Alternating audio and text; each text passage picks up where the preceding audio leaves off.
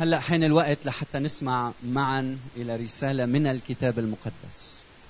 هلا الوقت يلي فيه ربنا بده يحكي معنا فبدنا نجهز قلوبنا له يا رب أعطينا كلام من عندك. هلا مش وقت نحن نحكي هلا وقت هو يحكي. بدنا نفتح مع بعض رسالة بولس الرسول الأولى إلى أهل كورنثوس الفصل 15 رح أبدأ القراءة من الآية 51 هو ذا سر أقوله لكم. ولما بولس يحكي عن السر ما عم يحكي عن سر مخفي عم يحكي عن سر كان مخفيا والآن قد أعلن بيسوع المسيح. إلا نرقد كلنا ولكننا كلنا نتغير. في لحظة في طرفة عين عند البوق الأخير فإنه سيبوق فيقام الأموات عدمي فساد ونحن نتغير. لأن هذا الفاسد لابد أن يلبس عدم فساد وهذا المائت يلبس عدم موت. ومتى لبس هذا الفاسد عدم فساد ولبس هذا المائت عدم موت فحينئذ تصير الكلمة المكتوبة ابتلع الموت إلى غلبة. أين شوكتك يا موت؟ أين غلبتك يا هاوية؟ أما شوكة الموت فهي الخطية وقوة الخطية هي الناموس. ولكن شكرا لله الذي يعطينا الغلبة بربنا يسوع المسيح. إذا يا إخوتي الأحباء كونوا راسخين غير متزعزعين مكثرين في عمل الرب كل حين. عالمين أن تعبكم ليس باطلا في الرب. وليبارك الرب هذه الكلمة إلى قلوبنا في صباح هذا اليوم وله كل المجد من الآن وإلى الأبد. آمين. أخوتي يعتبر معظم رعاة العالم إنه من أروع اختبارات الراعي هو عندما يقف الأحد صباحا يوم القيامة ويقدم رسالة فيها رجاء وأمل صارخا مع شعبه المسيح قام حقا قام المسيح قام المسيح قام حقا قام. وهذا صحيح في الغرب. أما في الشرق فروعة هذا الاختبار تكون دائما ممزوجة بألم الواقع بألم الحقيقة. فتضطرب روح الراعي وينزف قلبه مع رعية تنزف مع خراف تتألم. تسبى تهاجر وربما تموت. فيصرخ قائلا متى يا رب؟ متى يا رب تأتي وتبسط ملكوتك؟ على الأرض إلى الأبد. كان في بمدينة حمص أب هولندي يسوعي اسمه Father فرانس فان ديغ لوكت يلي امضى 48 سنة في خدمة شعبه السوريين. بسبع نيسان ل 2014 قتل بطلقتين في رأسه. فلما انطلب منه بداية الحرب السورية أنه يغادر البلد. قال لهم كيف يمكن لي أن أغادر وهناك رعية أهتم بها؟ الشعب السوري قدم لي المحبة والإلهام والعطاء. كيف ممكن بوسط الظروف الصعبة اليوم أن أتركه؟ إل أنا لا أرى مسيحيا ولا أرى مسلما. بل أرى إنسانا يطوق إلى الحياة إلى حياة طبيعية يتألم كل يوم. مستحيل أن أتركه. مقابل هذا الأب اليسوعي هناك قبطان سفينة في جنوب كوريا الذي بسبب إهمال ما سبب مقتل مئات الأولاد وكان أول من ترك سفينته. وكلنا يعلم بأن القبطان يتعهد بأن لا يترك سفينته ما دام هناك شخص واحد يتألم أو معرض للخطر. فهذا القبطان ترك سفينته وبقي حيا ولكنه مائتا بعيني الناس. والله وذاك الأب اليسوعي الذي لم يترك سفينته وصمم أن يبقى ومات لكنه حي في عيني الله وفي أعيننا جميعا. لأنه كان يعلم أن الحياة زائلة والحياة الحقيقية هي الباقية هي مع الله هي في ملكوته. الحياة الأبدية هي عندما نصنع مشيئة الله. عندما يموت الإنسان أيها الأحباء تكتب آخر صفحة في كتابة حياته. لكن الخبر صار إنه هذا الكتاب لا يندثر. هذا الكتاب يبقى مع الله يلي هو حياتك. يبقى في ذاكرة الله. من أجل ذلك نبقى أحياء. لأن إلهنا إله أحياء وليس إله أموات. وهذا الأب اختار أن كتابه ينقصه بعض الصفحات. ويكون في يد الله من أن يكون كتاب فيه عدد من الصفحات أكثر ويطرح في النار أو من أجل تلطيف التعبير ويندثر إلى إلى الأبد إلى الأبد. كان عنده رجاء بالقيام. من أجل ذلك لم يهب الموت.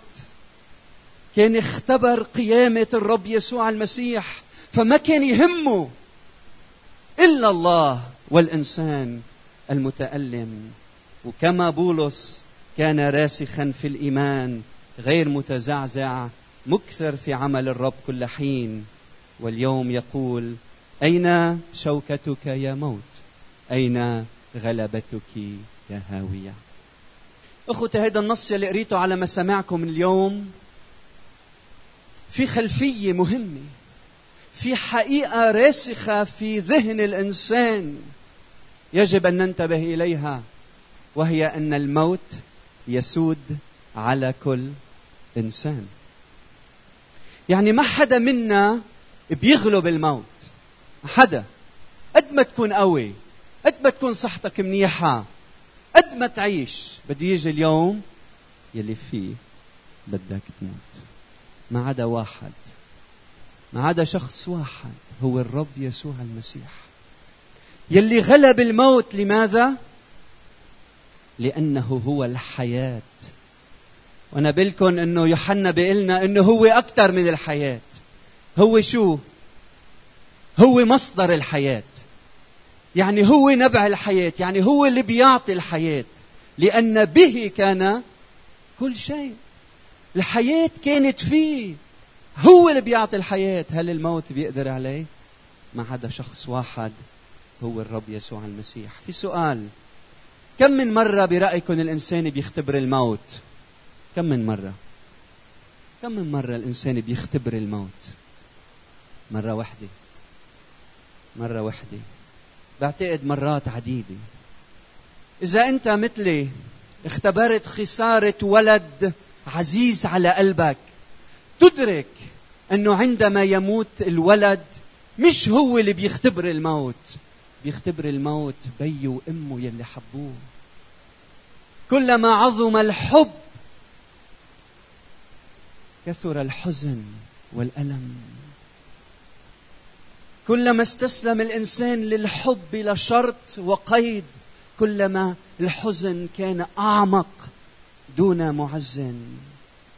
يلي بيعطوا حياة ونفوس وكيان في المحبة للذين يحبونهم يموتون أو يماتون في الألم.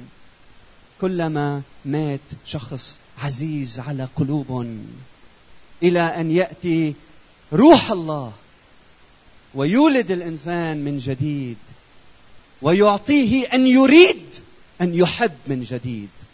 انه بيوصل وقت الإنسان لا يريد أن يحب فيما بعد لأن الألم قوي نتيجة الحب. الإنسان يموت كلما يخسر شخص يحبه.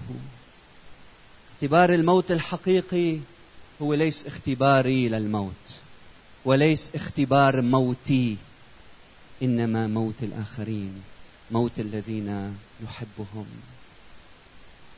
نحن بنمر بالاختبار لما بنشوف قدام عينينا شعب عم بيموت.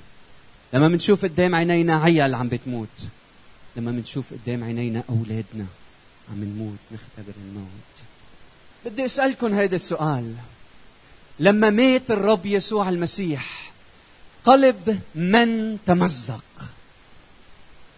قلب من تمزق؟ مش قلب الأب اللي شاف ابنه على الصليب عم بيموت؟ مش الله أحب الإبن محبه ابديه مش الآب يلد الإبن بالمحبه من الأزل إلى الأبد. فلما شاف ابنه معلق على الصليب قلب مين كان عم يتخزق؟ قلب الآب. بيقولوا لنا إنه الآب والابن انفصلوا عن بعضهم في الصليب. إذا في لحظة بالتاريخ يلي كان فيها اتحاد كامل بين الآب والابن هو عند الصليب. لأنه باللحظة يلي كان فيها عم بيموت يسوع المسيح قلب الآب كان عم بيموت كان عم بيموت معه. اختبار الموت يأتي دائما بالدرجة الثانية. انتبهوا لهالحقيقة. نحن أول شيء بنختبر الحياة مش هيك؟ أول شيء بنولد نختبر الحياة. بنختبر حب للحياة. وبعدين بنختبر الموت. بعدين بنخسر الأشخاص يلي بنحبهم فدايما قصد الله هو لنا الحياة. الموت هو عدو الحياة. الموت قوة تعمل ضد خطة الله. الله يريد الحياة خطته لنا الحياة. طيب شو سبب الموت برأيكم؟ شو سبب الموت؟ في مئة سبب. بولس هنا عم بيقلنا إنه السبب هو الخطيئة. أما شوكة الموت فهي الخطيئة.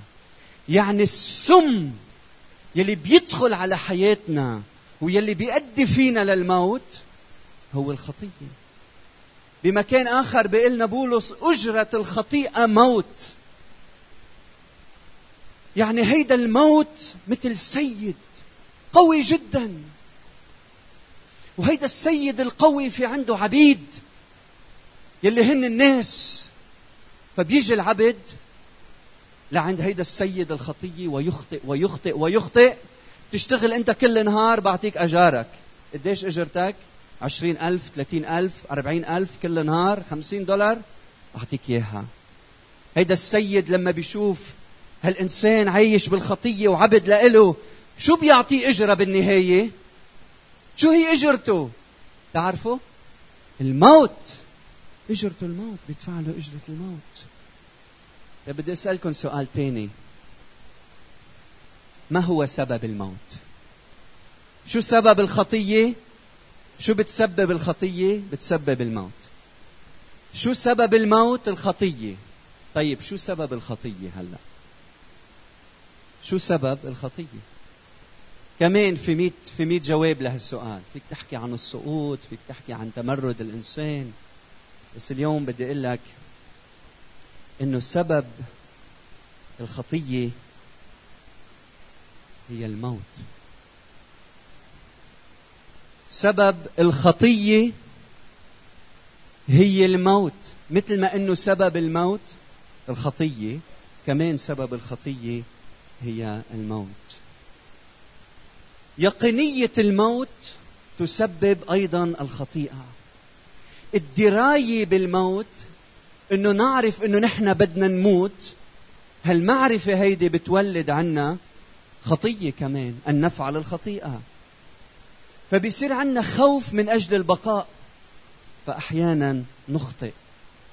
الحيوانات يلي ليس لها حس بالموت يلي ما بتتوقع الموت. الحيوانات يلي ما عندها مشكلة مع الموت لا تخطئ أيضا. لما الإنسان يعرف حاله بده يموت ببلش يصير أناني.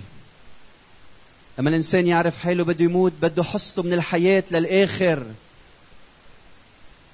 لما الإنسان بيعرف إنه في موت يصير عنده طمع.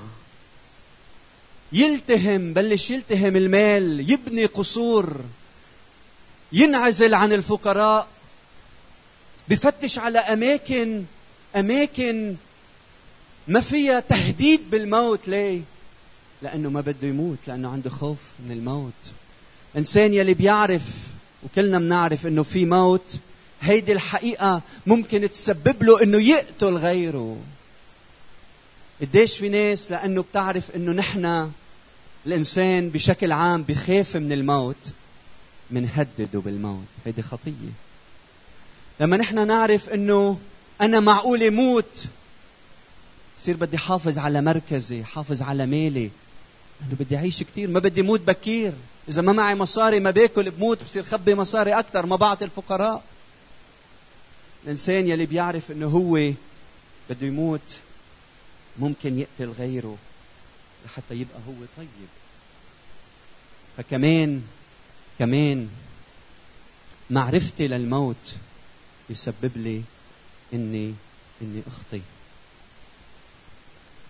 لكي يبقى الإنسان حيا يغتصب الآخرين يسيء إلى الآخرين يهدد الآخرين بالموت حتى يبقى هو حي. شو الحل؟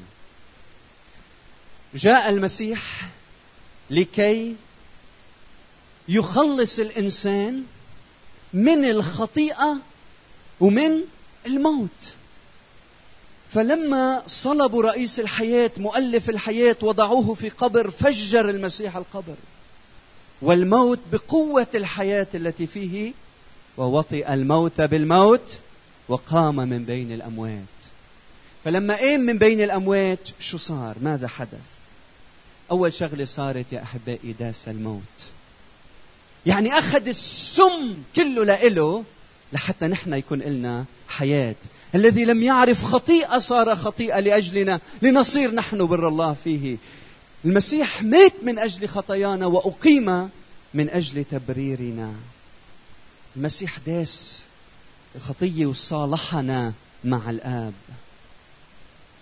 المسيح مش بس داس الخطية المسيح داس الموت. بقول أين شوكتك يا موت؟ وأين غلبتك يا هاوية؟ الرب يسوع المسيح لما مات دخل في الموت وبتعرفوا شو عمل فيه؟ شق وطلع من تاني ميل. كيف يعني؟ أيام بنفكر إنه إنه المسيح مات ورجع للحياة. ها؟ لا مش مزبوط شو عمل المسيح؟ بس ما كان لابس كف ما كان لابس كف هيدا الموت. يسوع المسيح الموت هيك اجا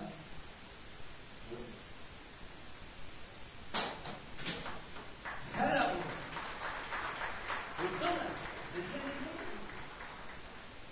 طلع من تاني ليل المسيح لما فات بالموت بدك تفهم انه خرق الموت من ليل لميل يسوع المسيح لما خرق الموت صار ممر صار عبور صار طريق إلى الآب.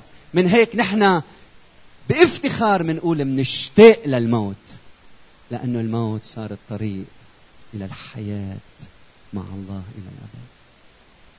يسوع المسيح لما مات يا أحبائي وقام من بين الأموات أقامنا أقامنا معه. شو يعني أقامنا معه؟ يعني يسوع المسيح لما مات عانقنا عانق الموت. ولما قام قامنا معه قامنا معه. من هيك يسوع المسيح لما قام أقامنا معه بقول بولس وأجلسنا معه في السماويات في ابنه يسوع المسيح. من هيك متى كان قادر يقول الأرض تزلزلت الصخور تفجرت القبور تفتحت وقام أجساد القديسين.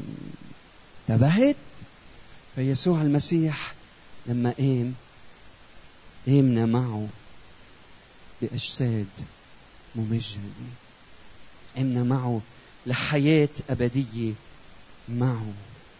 بالنعمة أنتم مخلصون وأقامنا معه وأجلسنا معه في السماويات في المسيح يسوع.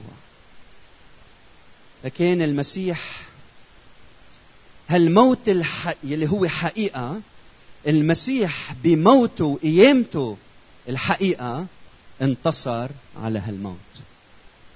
انتصر على هالموت. بعدين المسيح وعدنا بقيامة الأجساد.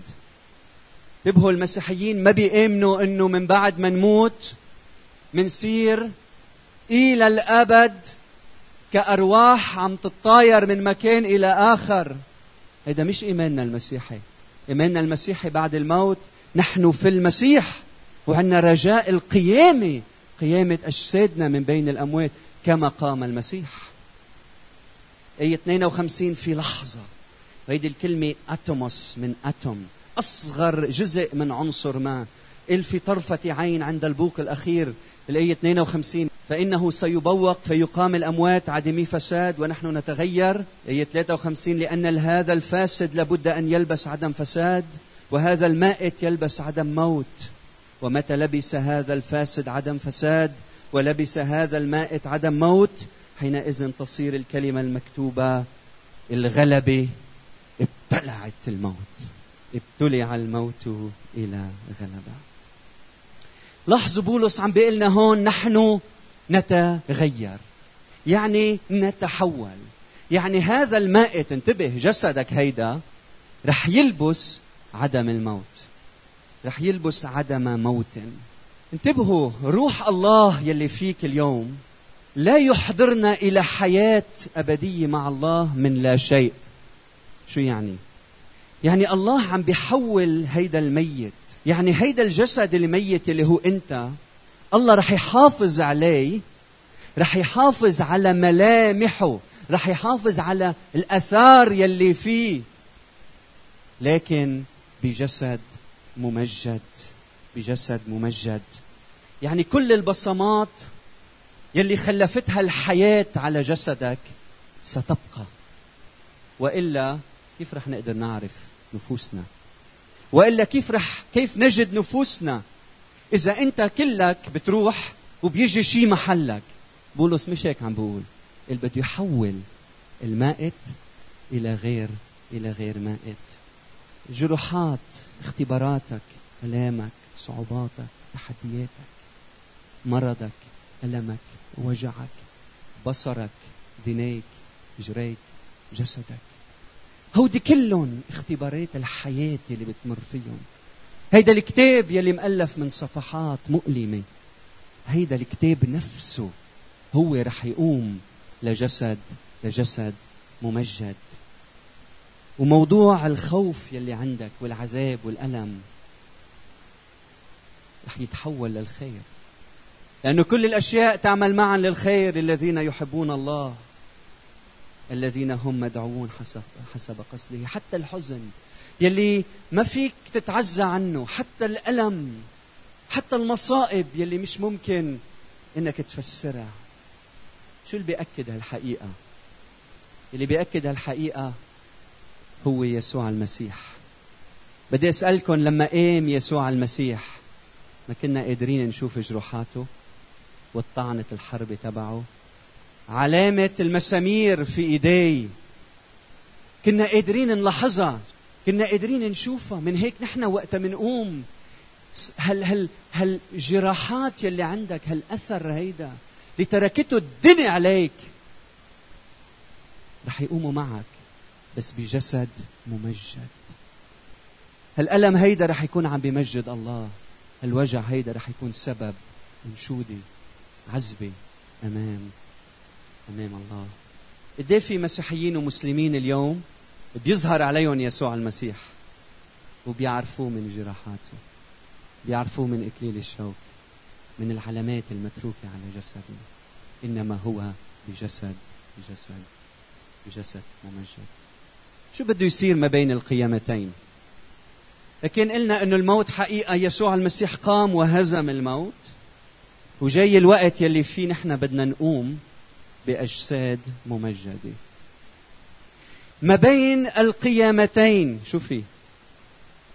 تعرفوا الناس شو بيفكروا إنه نحن في غرفة انتظار. سامعينا هي شي مرة؟ قاعدين ناطرين فداء أجسادنا. قاعدين ما عم نعمل شيء ناطرين أمتين الرب بده يرجع ويفدي أجسادنا. كأنه قاعدين بغرفة انتظار. بس مش هيك بيعلم الكتاب المقدس.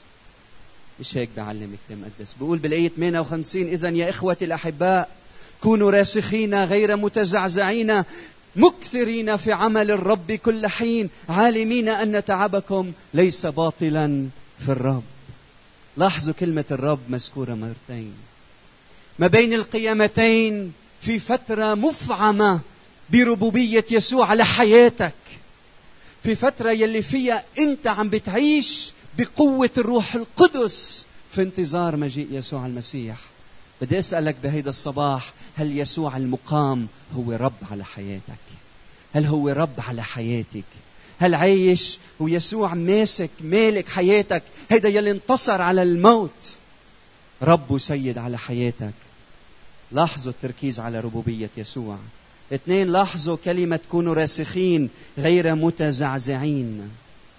ما بين القيامتين منعيش وما منخاف من الموت. اللي عنده إيمان بقيامة يسوع المسيح لا يخاف الموت. يلي اختبر قيامة يسوع المسيح عنده رجاء عنده رجاء إنه الموت منه هو النهاية عندنا رجاء إنه في حياة.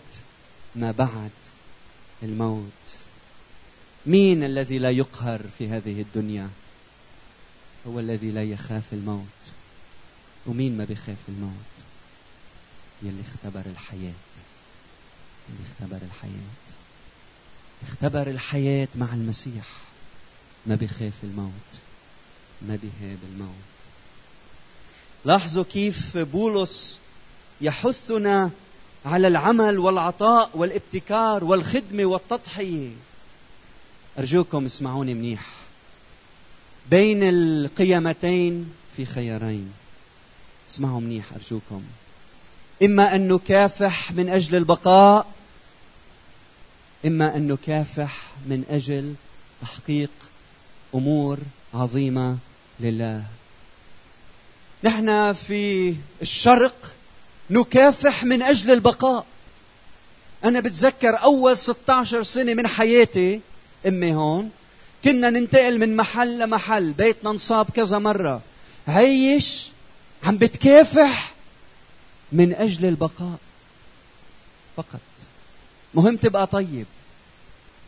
أما في الغرب يكافحون لتحقيق إنجازات عظيمة. لتحقيق إنجازات عظيمة. المشكلة بالشرق إنه من من من كافح بس لنعيش. ما بنعمل شيء بهالدنيا بس إنه نعيش. المشكلة بالغرب من أجل تحقيق أمور عظيمة لله في هذه الدنيا من دون ما يعرفوا. أحيانا كثير هالأشخاص بيفقدوا إيمانهم بالله. البركة بالشرق إنه نحن يلي منكافح من أجل البقاء منتمسك بإلهنا. عنا إيمان أكثر منصلي أكثر الغرب لأنه ما في كفاح من أجل البقاء. بصير الإنسان متكل على حاله وبينسى الله. نحن منحتاج لبركة الشرق وإنجازات الغرب.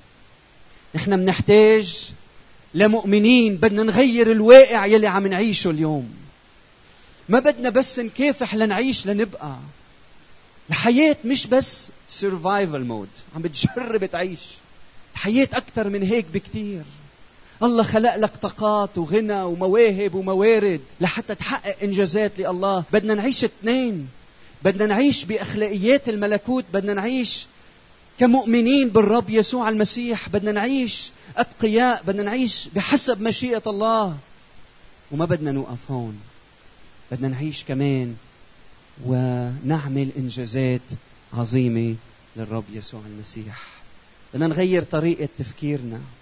بدنا نقدر نجمع ما بين الأخلاقيات والإبداع والنجاح والتطور على الصعيد التكنولوجي والبحث الطبي الحيوي وكل علم آخر. انت بدك تكتشف حل المرض. انت بدك تكتشف علاج للفيروسات. انت بدك تكتشف الطريقة لحتى تضمن عدم تحطم الباخرة والطائرة. انت بدك تلاقي حل للإرهاب. انت بدك تعمل تغيير في مجتمعك. انت بدك توقف حد المظلوم. انت بدك تحرر المتألم. انت بدك تلاقي علاج. انت. حتى الأموات أنت لازم تحامي عن ظلمهم لأنه يلي ما بيقدر ويلي ما بي طالب بالظلم يلي صار. بيلي ماتوا بيكون عنده لا مبالاة بالأحياء. أنت اللي بدك تنادي بالحق. أنت أنت ما بدك تفكر بقى إنه أنا بس بدي أعيش. باكل وبشرب وبنام بدك تبلش تفكر كيف أنت بدك تغير هالمجتمع العربي يلي عم نعيش فيه. بأنك تحقق إنجازات من خلال علمك من خلال درسك من خلال معلوماتك ثقافتك اختباراتك. لما تكون عم بتعلم ولد صغير بالمدرسة فكر كيف هيدا الولد بده يصير عظيم لله ويعمل تغيير. ما تقول أنا ضعيف ما تقول أنا كبير ما تقول أنا متقاعد ما تقول أنا امرأة. ابدا أنت ابن الملك أنت بنت الملك أنت ابن القيامة أنت ابن الحياة. أنت اليوم فيك تعمل تغيير بحياة العالم. بدك تاخذ هالقرار إنه ما بدك بس تكافح للحياة لتعيش. بدك تعمل أمور عظيمة. لله في الختام الله أخوتي خلق كل شيء حسن. عم تسمع؟ خلق كل شيء حسن. لكن الخلق الخلق كان هو البداية مش النهاية. نحن في انتظار الإتمام الاكتمال يلي لم ينتهي بعد. اختبار تحرير الله للخطيه اللي فيك. اختبار قيامة يسوع الأموات في هذا العالم رجاء لهذا العالم. انتبهوا نحن بالآخر ما رح نرجع للجنة.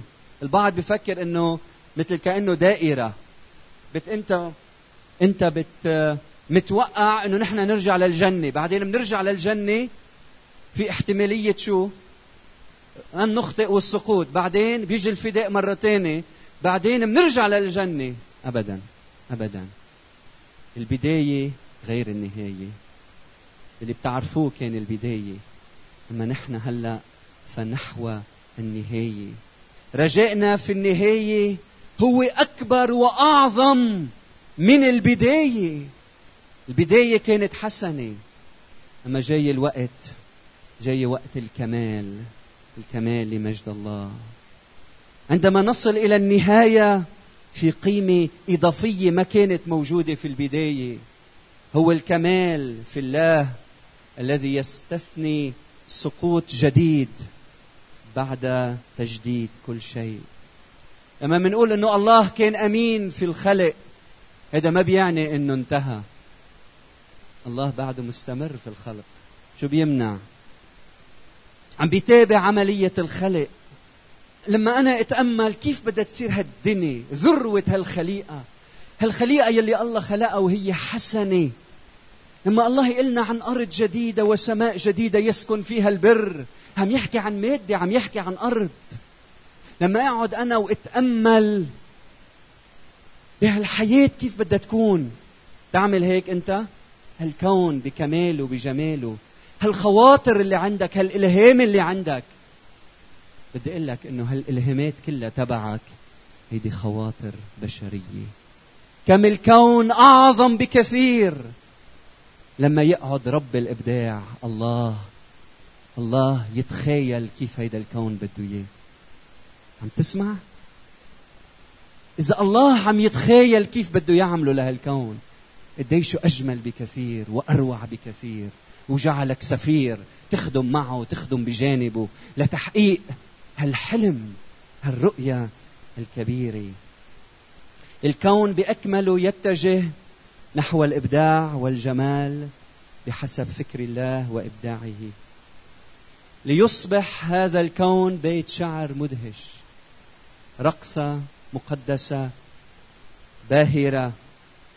فتنفجر شفتي الله سرورا ولذة وابتهاجا. كل هذا ابتدأ لما دحرج الحجر وشع نور الرجاء منه وصرخ الكون المسيح قام. حقا قام.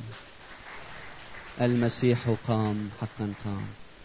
خلونا نحن رؤوسنا في الصلاة أمام حتمية الموت بدي أدعيك تجي لعند رب القيامة. أمام حقيقة الموت. موت يلي بيغلب كل إنسان بدي أدعيك في هذا الصباح. أن تأتي إلى مؤلف الحياة يسوع المسيح. أروع اختبار في العالم لما تعطي حياتك ليسوع المسيح. رب الحياة. يعطيك سلام بينزع الخوف من قلبك. هل أنت بتحب تعطي حياتك للمسيح بهذا الصباح؟ وما بين القيامتين تعلن الرب سيد على حياتك. تملكه على قلبك. كلما عظم الحب كثر الألم والحزن. الله ضحى بابنه. يا ريت حدا منا بيقدر يعرف قديش الله حب الإنسان. لحتى أعطى ابنه وحيده. قديش هالمحبه عظيمة. يقابلها حزن. لما الآب شاف ابنه عم يتألم على الصليب كرمالك هل تأتي إليه اليوم؟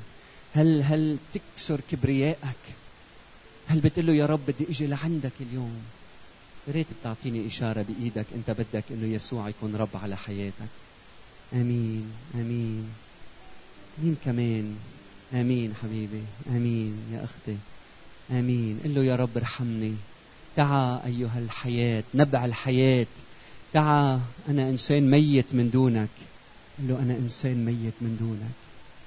تعا واعطي حياتك ليسوع المسيح. اليوم كل ألم تمرق فيه كل اختبار صعب بتمرق فيه كل وجع بتختبره. هيدا عم ينكتب على صفحة. وانتبه هيدا الكتاب رح يبقى مع الله. رح يبقى مع الله. اشكر الرب. اشكر الرب. رح يحول كل الأمور للخير. هيدا المائت رح يلبس جسد غير مائت ليقوم إلى حياة أبدية مع الله. الإنجيل رسالة أمل. رسالة فرح. رسالة خلاص. وهلأ شو بدك تعمل بحياتك ما بين هالقيامتين؟ بدك تكافح بس للبقاء؟ تنتقل من مكان إلى آخر؟ ولا بدك تحول ظروف حياتك؟ بدك تغير الواقع بقوة الروح القدس يلي فيك. الله عطاك عقل عطاك إبداع. أنت أيتها الامرأة. فيك تعملي تأثير غريب قوي جدا بعائلتك ما تستسلمي. للواقع. أنت بنت القيامة أنت بنت الملك. أنت اللي بدك تكتشف علاج. أنت اللي بدك. الرب بده يستخدمك قد ما كان عمرك لحتى تعمل أمور عظيمة له. هذا الكون يلي بسبب سقوط الإنسان عم يتدهور. الخلل بالطبيعة. انت بدك تلاقي له علاج. ما هو بسببنا؟ ما هو بسبب سياراتنا طياراتنا المعامل تبعنا؟ إحنا بدنا نلاقي حل بدنا نلاقي حل. معقولة أنت؟ نعم أنت. الله بيدعينا حتى نعمل أمور عظيمة لإله. بدك تغير واقع بلدك بالمحبة بالصلاح بالسلام. أنت بدك تلاقي علاج للإرهاب بالعالم. انت اللي بدك تنشر الجمال والإبداع بالعالم حتى يصير هيدا الكون بيت شعر مدهش. حتى شفتي الرب تنفجر سرورا وابتهاجا ولذة. في أمل؟ نعم. المسيح قام. المسيح